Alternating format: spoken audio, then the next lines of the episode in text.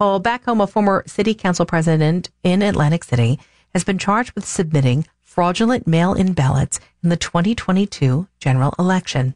Here's KYW's Mike DeNardo. Federal authorities say political operative and former Atlantic City Council President Craig Calloway gathered vote by mail ballots and cast them in the 2022 general election in the names of people who said they never voted. The feds allege Calloway paid messengers between 30 and $50 each to gather applications from people who supposedly wanted to vote by mail.